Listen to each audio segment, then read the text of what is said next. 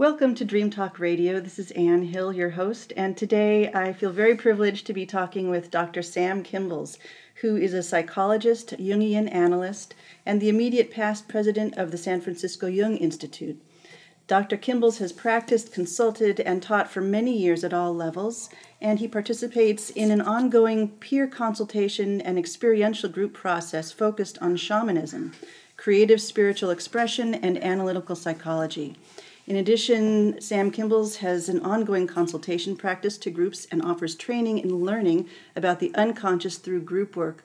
Uh, in Santa Rosa is your main office, right, Sam? But do you practice also in San Francisco? I have an office in both Santa Rosa and San Francisco, right? So some of the consultation is San Francisco, some Santa Rosa, but the Greater Bay Area, and, and of course outside too. Yeah. Well, it, I'm I'm really happy we could set this time up. Um, I want to talk to you about your upcoming workshop on Jung's psychospiritual crisis and the emergence of the Red Book, and maybe you can set this um, this workshop in a sort of a personal context for us. What what is what is your interest in working on this material, presenting it to others?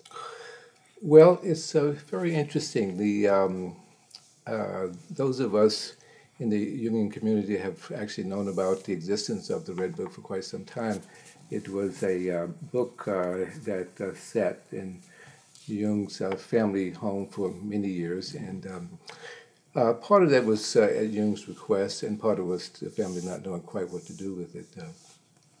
but when I was first in um, analysis, one of the processes that seemed to uh, just come right into some sort of uh, personal place that I could make use of very quickly and easily was uh, working with uh, uh, images and fantasies as well as dreams and that sort of non-rational aspect of the um, of the psyche.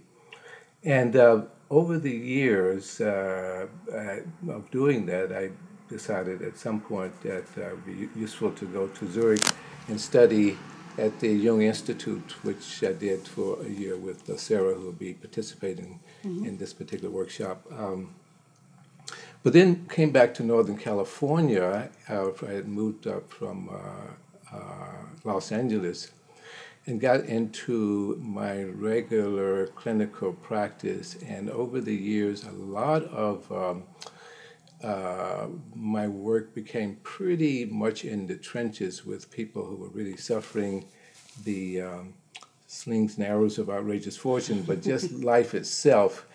And uh, some, I, I maintained uh, an analytic attitude and continued my analytic work uh, up here, but uh, there was a certain kind of magic and spirit related to um, Jung's core fantasy and um, interpretation of the psyche that got into the background. Mm-hmm. So when the Red Book was uh, published, I was excited. I was not quite sure what I was excited about, except to see finally something that had been uh, closeted for so many years.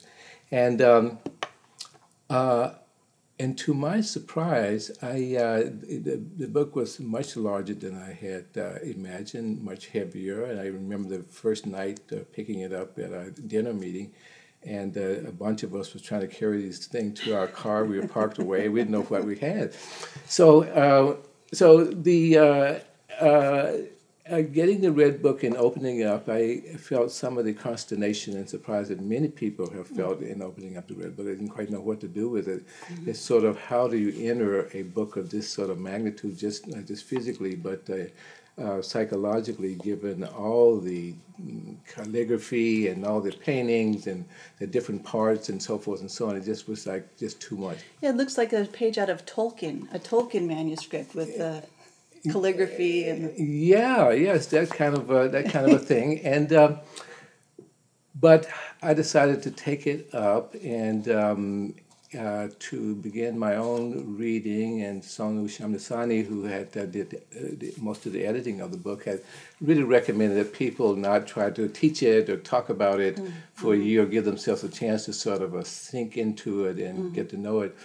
Um, but I found a natural way to enter the book, uh, which was um, uh, not surprisingly to pick up a kind of a magical um, relationship to the psyche through uh, a renewed interest in images and fantasies and visions. I always done work with dreams, and um, that led me right to, to active imagination. So. Uh, the core of the work that Jung does in and shares with us in the Red Book is his work in active imagination, which Yeah. we can talk some more about as we as Yes. we go along. And um, so it was really that connection that really allowed me to get into the Red Book, to reconnect with Jung. And to my uh, surprise, uh, it really opened up for me, uh, um, again, this vast, vast world. It's sort of like uh, revisiting a, um, a dimension in a world that I, I visited, but I have sort of forgotten. It was the magnitude of it, the breadth, the depth of it. But here I was again standing in this particular world, and it's been ex- extremely interesting and exciting and creative. And uh, my dreams have come back, and somehow, Wow. as um, uh, Rilke once said, I feel like see more deeply into things at Oh, this particular beautiful. time. Yeah. Wow. So, for people who don't really know the provenance of the Red Book, maybe, uh, as far as I understand it, he created it, and we don't have to go into this too much, but Jung wrote it sometime between, uh, after splitting with Freud and right before the onset of World War One. Is that right? Yeah, one of the uh, wonderful, uh, one of the, the problems that the family confronted with the Red Book, and when they moved it from being sort of there in the home passively to considering uh, what to do with it and ultimately to publishing it, was uh, they were aware uh, that the book came out of a very specific time period, not just for Jung, but in the culture itself. Yes. And so the question was, how do you do it? How do you make a document a uh, um, available to the 100 years later to the modern mind um, in such a way that they could uh, make use of it? And um, uh, so what Sonu was able to do was actually to structure a way to locate the writings in its historical context as, as well as its personal context of Jung's life, and um, uh, in a way that we could begin to sort of uh, make a link to it both in the past as well as bring it forward to the present. Yeah. So the uh, the the uh, the period of time that you are referring to was. Uh, uh, uh, you know, to just as before getting to that period of time, there is a um, there's a whole story of Jung's life, which is mostly in memory, dreams, and reflection, that preceded the publication of the Red Book, of course, Ah. but also preceded his, uh, his um, getting in touch and working with Freud in the Burghölzli Clinic in Zurich and uh, teaching and all that sort of stuff, all of which was very, very important to him. But if your listeners would like to get a little bit more of the blood of Jung, the living blood of Jung, then to just pay attention to his early childhood. His was a uh, Jung was a young man, a child, uh, who had uh, an ongoing relationship with the unconscious dimensions of life, and um, especially through his identification with his mother unconscious, he, re- he was aware that she had two sides of herself. He later named his own size, part one, uh, number one, number two, and one lived in eternity, one lived in the world, and later on in the Red Book we get his talking about the spirits of the depths, the spirit of the time. So it goes all the way through, just this young boy into uh, later life. So, the historical context for the emergence of the Red Book uh, uh, that Sonu points to, and I think makes a lot of sense, was one, the general uh, cultural moment in which Yeah. that was happening around um, all the uh, the changes in the world and the um, intimation of some sort of larger um, change in the culture, um, the differentiations between literature and science and uh, psychology and medicine, but all those sorts of things were not quite as established then as they are now. So there's a certain kind of fluidity. The uh, uh, the uh, psychologists or the scientists then were experimenting on lots of different things, from seances to parapsychology to automatic writing and so forth. So Right. Jung was in that period of time, and um, The spiritualist movement spiritualist was big movement in that at that particular time, and uh, you know his doctoral dissertation included some work they had done uh, with uh, his uh, his cousin, and there was a bit of seances and uh, um, dissociation involved in that, and so Yeah. forth. So he brings all of that to Right. uh, his uh, relationship to Freud, which uh, uh, started in the early uh, 1900s. Um, now, to get to Freud in any sort of full way, we have to remember that Jung came to Freud out of his um, disenchantment, not just with uh, Christianity, but uh, failure of his father. He thought to carry a certain kind of aliveness into his uh, work with uh, attitude toward religion. Right. So he had, had come looking to find a figure whom he could form a relationship with, and um, and to that to that extent get some support for what he was trying to get at. Um, and as we know, the um, during that period of time, he uh, began to uh, uh, recognize some differences between he and Freud Right. and um, and then ultimately uh, the difference led to a split in their relationship. Freud broke off the relationship, and this was around 1913. Yeah. And then um, around that particular period of time, Jung was beginning to have um, uh, amounted to visions, and one that's referred to a lot is the one where he, uh, uh, on a train ride, uh, had a kind of a vision of uh, Europe covered with uh, blood Right. and with corpses floating around. And um, um, and uh, it was during that period, he said, it really led to a time of disorientation and confusion, uh, thinking as he was that he was having uh, menaced by a psychotic uh, Yeah. process because, uh, you know, one of the common uh, delusions that happens during the psychotic, early psychotic uh, processes is that the world is coming to an end or there's some sort of catastrophe about to happen and or the psychotic person to be ends up feeling that they are in some way the savior of that world and so Mm-hmm. forth. So he was he was playing around with materials that Right. that he knew from his work at Burghölzli. He had found that to be an aspect of his work with schizophrenic patients, and Mm-hmm. now he was experiencing it- this himself.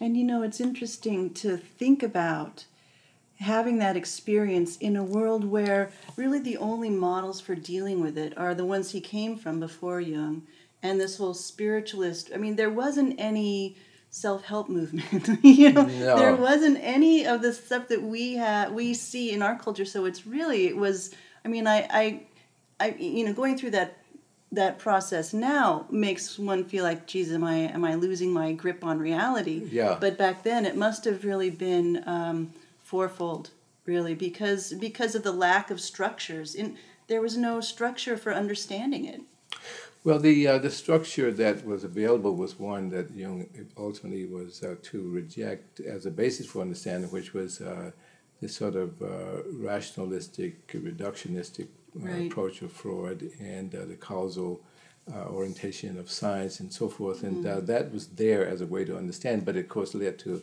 uh, one thinking about a medical intervention, Right. and that is these particular fantasies and reactions were ones that needed to be suppressed or gotten rid of or Mm-hmm. Right. not not uh, taken up. So Jung, in his break with Freud, and beginning to have these visions and dreams and all about the change in the culture itself, uh, began to move um, away from um, uh, a kind of a certainty. I think at one point he said, you know, I've, I've, I have obtained uh, all the things that one attains in this world uh, and wants uh, prestige and power and money and recognition and so forth, but I've lost my soul. right And it was um, really the recognition that he had lost something in the acquiring of what he had acquired that generated the emotional context for him to take up the process of trying to find his soul.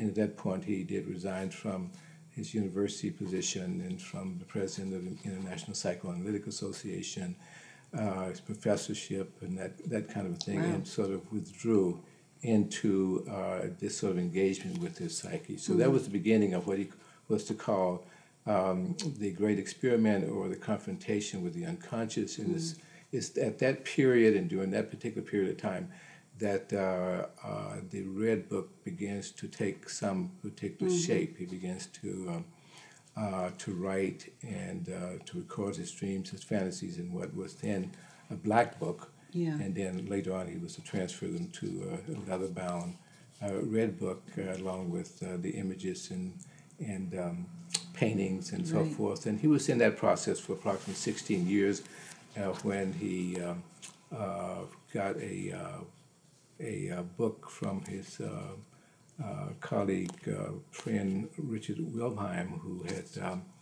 uh, introduced the, uh, the Secret of the Golden Flower to the to him, and uh, it was in reading that book that Jung felt some sort of uh, recognition that uh, he was not alone, and Right. recognizing that there was a dimension of psychic life that was beyond the uh, rationalistic sort of world with which he could uh, uh, use as a basis for understanding his own work on himself. You know, I wonder how how the the whole course of Western psychology would have changed if he had found the secret of the golden flower before or in the beginning parts of doing his whole great experiment. I mean, that must have been tremendous confirmation that there exists this whole realm of states of consciousness and you know, I mean, we're getting into Tibetan Buddhism basically. Yeah. This kind of But, um, let's talk some about active imagination because you mentioned that as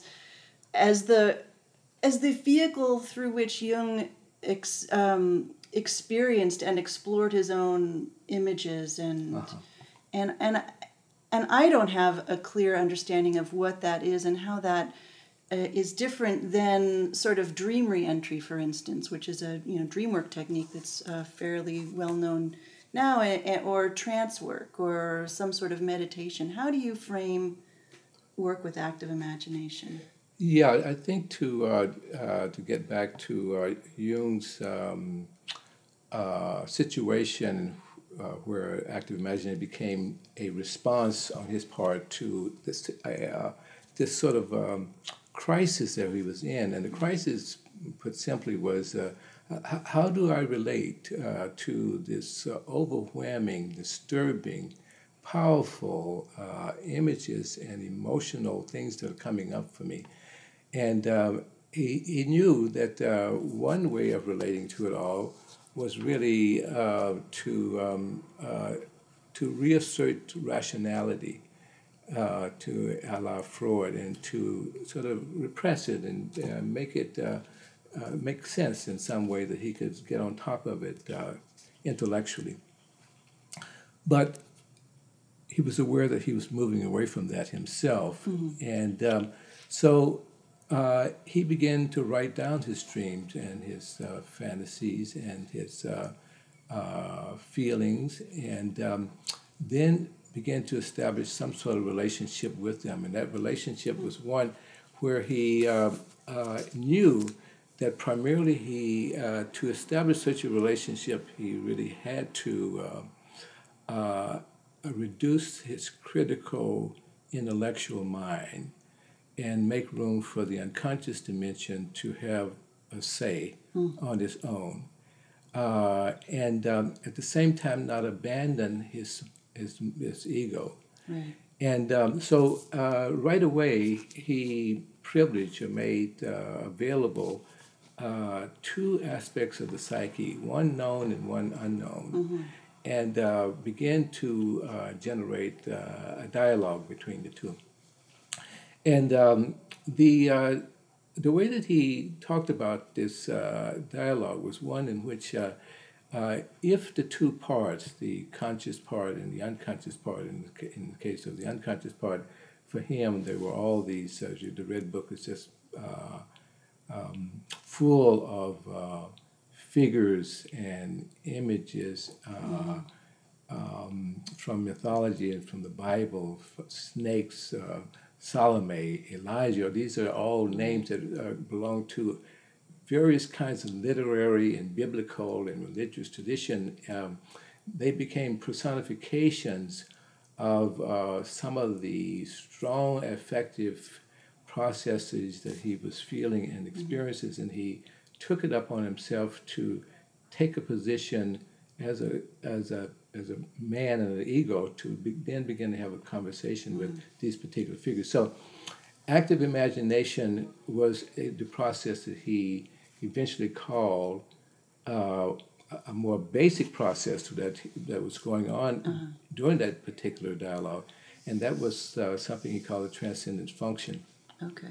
The um, during this earlier period of his work and the Red Book, uh, uh, three uh, papers, uh, important works came out.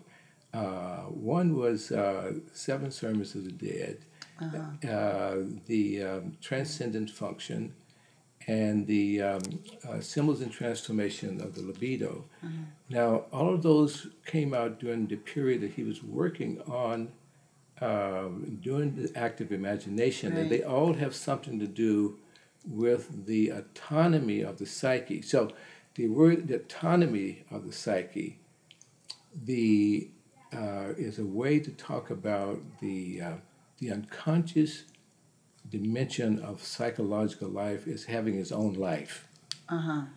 The ego has its own life. The psyche, unconscious dimension of psyche, has its own life. And the question is, how does a conscious being relate to the unknown that represents itself in um, uh, energies or visions or dreams or symbols and that sort of thing? So, the um, autonomy of the psyche, the reality of the psyche were all terms that begin to come into his work in active imagination. Right. The term transcendent function was his way of trying to describe a process that naturally occurs within the psyche that integrates unconscious and conscious processes into a third thing. Uh-huh. And that uh-huh. third thing he ultimately began to recognize as the, the role of the symbol. Oh. And the symbol became an integrating uh, concept or attitude toward um, the conjoined dimension of a, of a uh, conscious and unconscious dimension of life. So the active imagination sets up a context in which the critical dimension of the conscious ego is reduced so that there's room for the unconscious dimension to appear.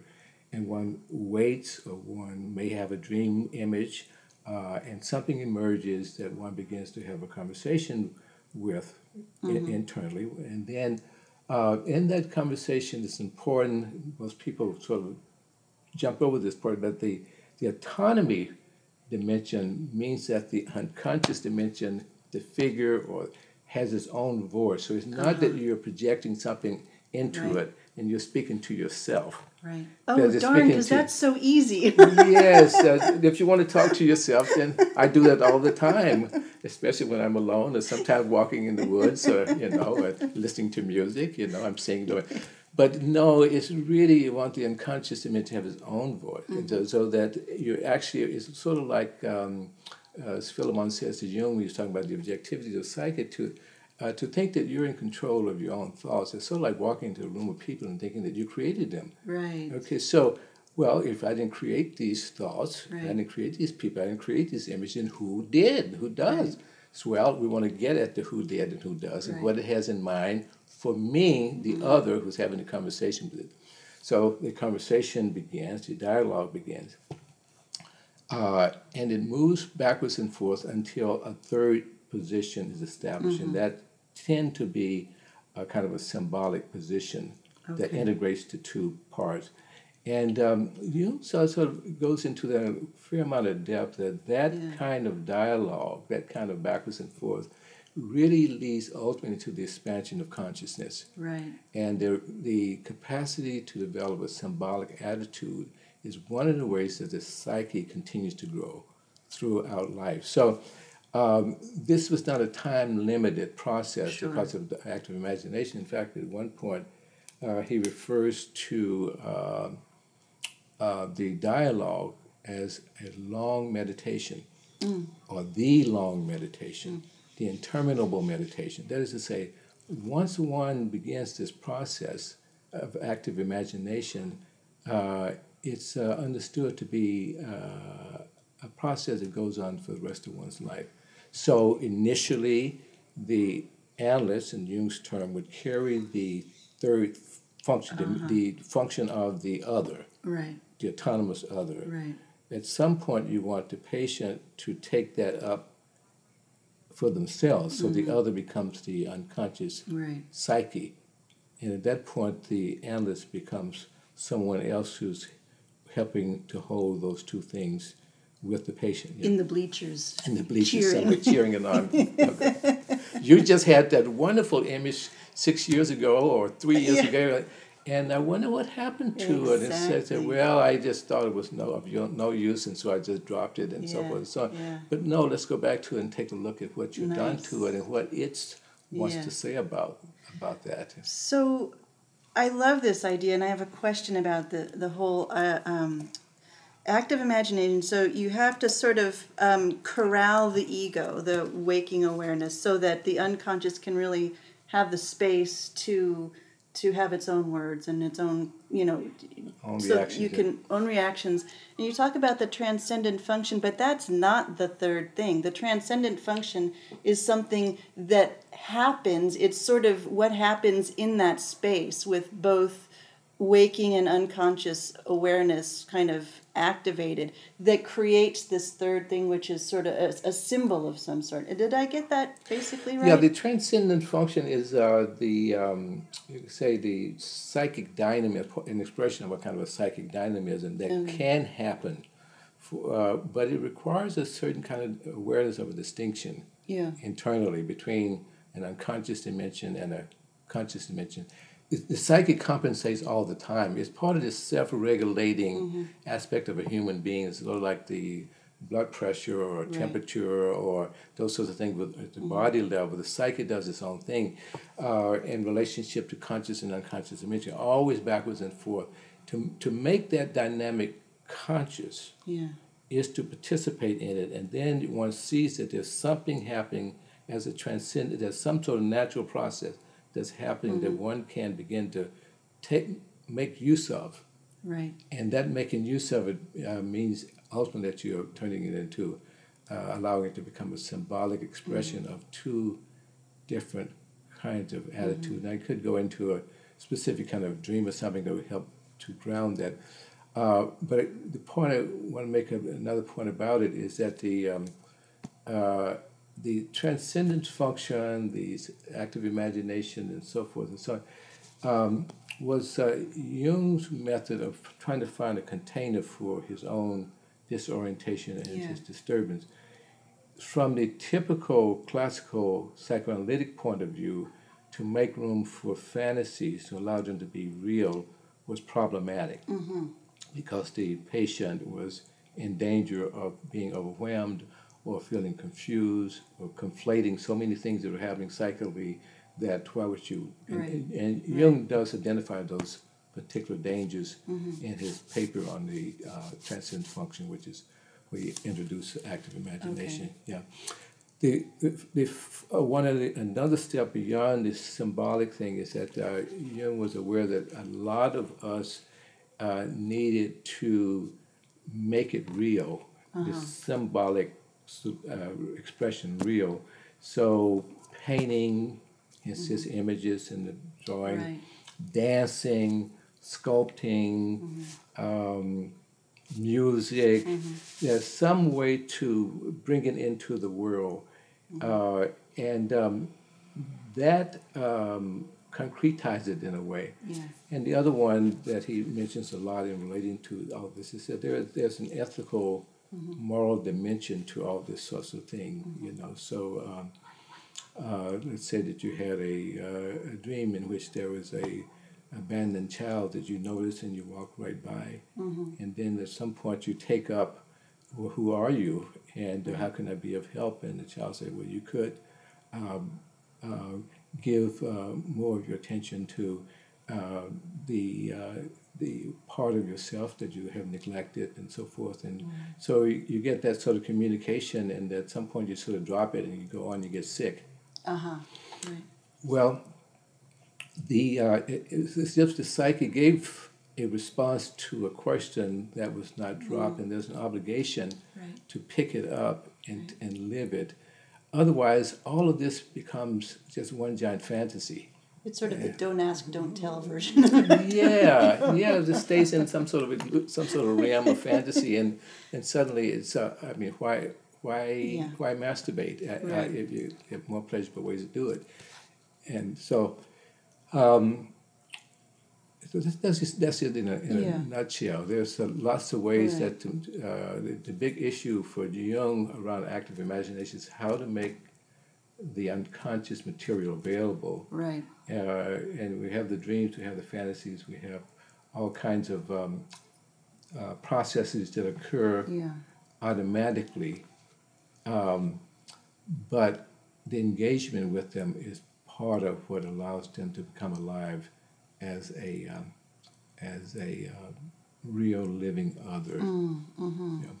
So that and and that is some of what you and Sarah are interested in getting at in your workshop. Is that correct? The, sort of engaging with images and symbols in some way. Yes, uh, the um, the first, the first um, workshop that Sarah and I did was uh, to bring active imagination into connection with shamanism. Um, in the in shamanism, there's uh, already a tradition of relating to uh, the others, the figures of the others, except that the shamanic world is a lot more structured already in terms of um, allies and that sort of thing. Um, but um, uh, Jung saw shamanism as an, as a um, as a uh, kind of a representation of the individuation process, which is his term for the development of the person through time, Yeah. through the use of active imagination, and that there's something shamanic about that. So, um, in my mind, I've not ever made a real distinction between uh, shamanic processes and active imagination. I can make that distinction. There are lots of ways we can make that distinction. The there is an uh, altered state of consciousness in both processes, except in the uh, active imagination, the ego stays present. In shamanism, not Mm-hmm. that's necessarily right. so. Um, and um, active imagination, there's rooms for spontaneity. We don't know where things particularly come from. In shamanism, uh, there tend to be a, um, a way that we, let's say, develop a relationship with a power animal or something Right. like that. We that becomes our access to Right. another way of dealing with an other. Right. So um, You've already got your dance card filled up. You have it already filled up, and uh, it sort of begins to mean something Yeah. in a concretistic sort of way. In active imagination, you want to keep the space open so that this the uh, other, the unconscious dimension, has something to bring to the the dance. Right. Yeah. Fascinating. Yeah. So uh, maybe in the time we have left, which isn't very much, uh, this is uh, you know this whole the overlay, or so I sort of see the uh, you know shamanic and the the psychic as this the Venn diagram. There is an overlap in the two, and we were talking earlier about the secret of the golden flower, and maybe can you just talk a little bit about how. Uh, I mean, what what does it mean that these symbols are alive? What is that like? How alive is alive? How alive Is is are they archetypes or are they spirits or what? How do you see that?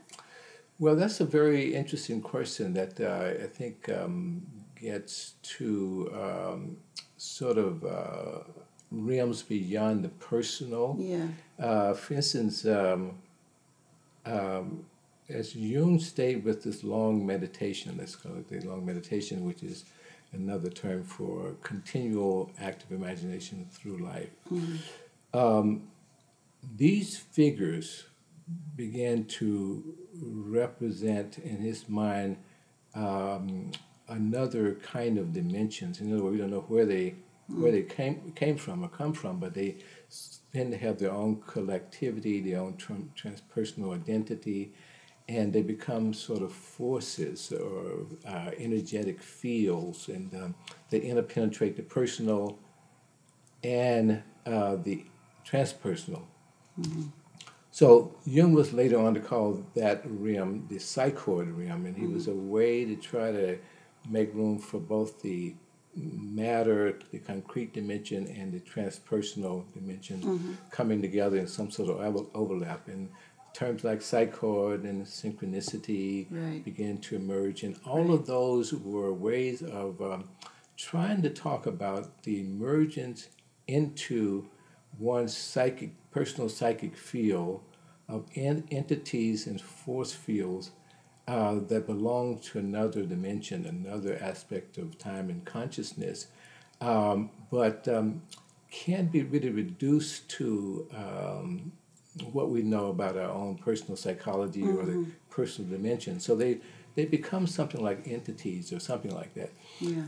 Now, what the secret of the golden flower allowed him to recognize was that uh, other traditions had made room, in this case, Chinese tradition, Chinese alchemy, for experiences of a non personal dimension and through which one could experience a connection to a broader uh, universe where things were alive and vibrant and, and so forth. So he took that to mean, or, or took that as a uh, confirmation, validation that the kind of ways that he was beginning to think about his dialogues with these figures Yeah. um, had an, another kind of universal validity that he could you could make use of for a kind of support. So as he said, it was not alone. So he went from Chinese alchemy to alchemy in the West, Yeah. and uh, there's a lot of things to develop from that that point on. Some of this, uh, some of these ideas, if one studies Tibetan Buddhism, one there are demons and gods and deities of all sorts, and there's a lot of uh, emphasis on visualization, Yeah. and the, the visual, and mantras and mudras and so forth. And you can see there's a whole symbolic, visionary world Right. of forces. Uh, but uh, there's, there's no particular thought that these are psychological entities. These are actual uh, processes that belong to a certain kind of cosmic experience that one participates in. Well, the figures that one begins to work with in active imagination have that kind of a process. And uh, setting up the right sort of context where these can make their emergence has a kind of a meditative sort of quality, but uh, one is trying to set up the space where one can actually have the experience of it, Yeah. and uh, it's through having the experience that the uh, the ego is changed, and the person who's having the experience is changed in the process of uh, living through these these experiences with others. It's sort of like uh, falling in love with someone and and going along for a number of years, and you realize you've changed in some way that you didn't know was happening, but there you are. Yeah. You've, you've been interacting with another person. Or one of my favorite little metaphors is uh, from uh, Suzuki Roshi. Someone asked him at one point, Well, can you, how, how how do you know if you're enlightened? How, how do you define enlightenment? And he said, You know, I, uh, enlightenment is sort of like walking in a fog. And uh, he said, you, you don't know you're wet until you get home.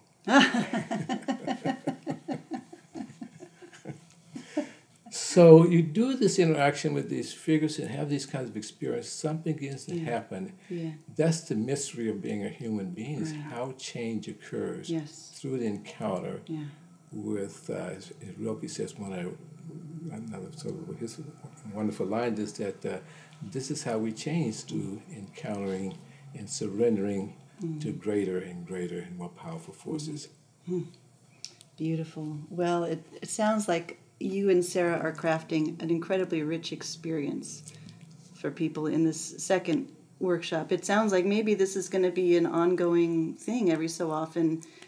Pick it up from a slightly different viewpoint and Yes, I, I would love that to happen because there, we're talking about active imagination. There are so many ways to enter the Red Book. Of, For instance, uh, there's a whole cultural dimension. I, of my interest Yes. is cultural complexes that uh, that Jung was able to um, use uh, his awareness of um, uh, of a dream to um, ultimately make a diagnosis about cultural processes mm. speaks to an, uh, a kind of interconnectedness that would be useful to talk about at some particular point. And uh, yeah. there's also the issue of uh, visions, yeah. which are very, very, much a big part of his work. And uh, um, there's um, uh, sort of earlier phases of synchronicity. There's spiritual healing. Mm-hmm. Uh, what does that mean? There's a relationship of spiritual healing to madness mm-hmm. and making those sort of differentiations. And um, so there are lots of different angles, and right. the active imagination angle is one of multiple yeah. ways that we can talk about, it, as well as come back to some of the explorations with um, shamanism and and to try to, to open that up a bit. And, yeah. Well, I hope to talk to you again sometime about cultural complexes and dreams. That just sounds like a really rich conversation, and so yeah, I'll have to I'll have to find a place on your schedule get into the office. Yes. Uh, but let's tell people how to get in touch. If you're interested in attending, there's a, a Friday night wor- a lecture and an all day Saturday workshop on Jung's psycho-spiritual crisis and the emergence of the Red Book. And this is taking place in Santa Rosa on June 8th and 9th. And if you are interested, you can attend either or both. Either sessions. or both. The uh, Friday evening is a general overview of the Red Book. It's really opening it up and introducing people to the Red yeah. Book, its origin, its history, how to approach it, and then also to place in context the confrontation with the unconscious, mm-hmm. which will set the groundwork for Great. speaking uh, to for the Saturday workshop, and we'll have a bunch of slides and um, uh, other kinds of things like that to uh, help people to get a hold of it. And uh, Sarah will participate uh, in showing some of the ways that she's worked and some of the images she's yeah. produced through her own work with active imagination. Yeah. There'll be other folks who will do some similar mm. kind of work mm-hmm. on, on Saturday. On Saturday, yeah. great. And if people are interested in uh, registering, they can call you, Sam they, Kimbles. At uh, my office, 707 544 6647, or my um, email, uh, Dr. Sam Kimbles at gmail.com. No periods in there, just Dr. Sam Kimbles at gmail.com. Okay, great. Uh, Sam Kimbles, thank you so much for talking with me today. It's been a real pleasure. Thank you, Anne, for having me. It's been uh, great to just sort of uh, reflect and play with all this with you. That wraps up another Dream Talk Radio podcast. I'm Anne Hill, and you can find my past shows at dreamtalkradio.net and on iTunes. Be sure and join the Dream Talk Radio Facebook page or follow me on Twitter at Anne Hill to get announcements about future shows. Thanks for listening.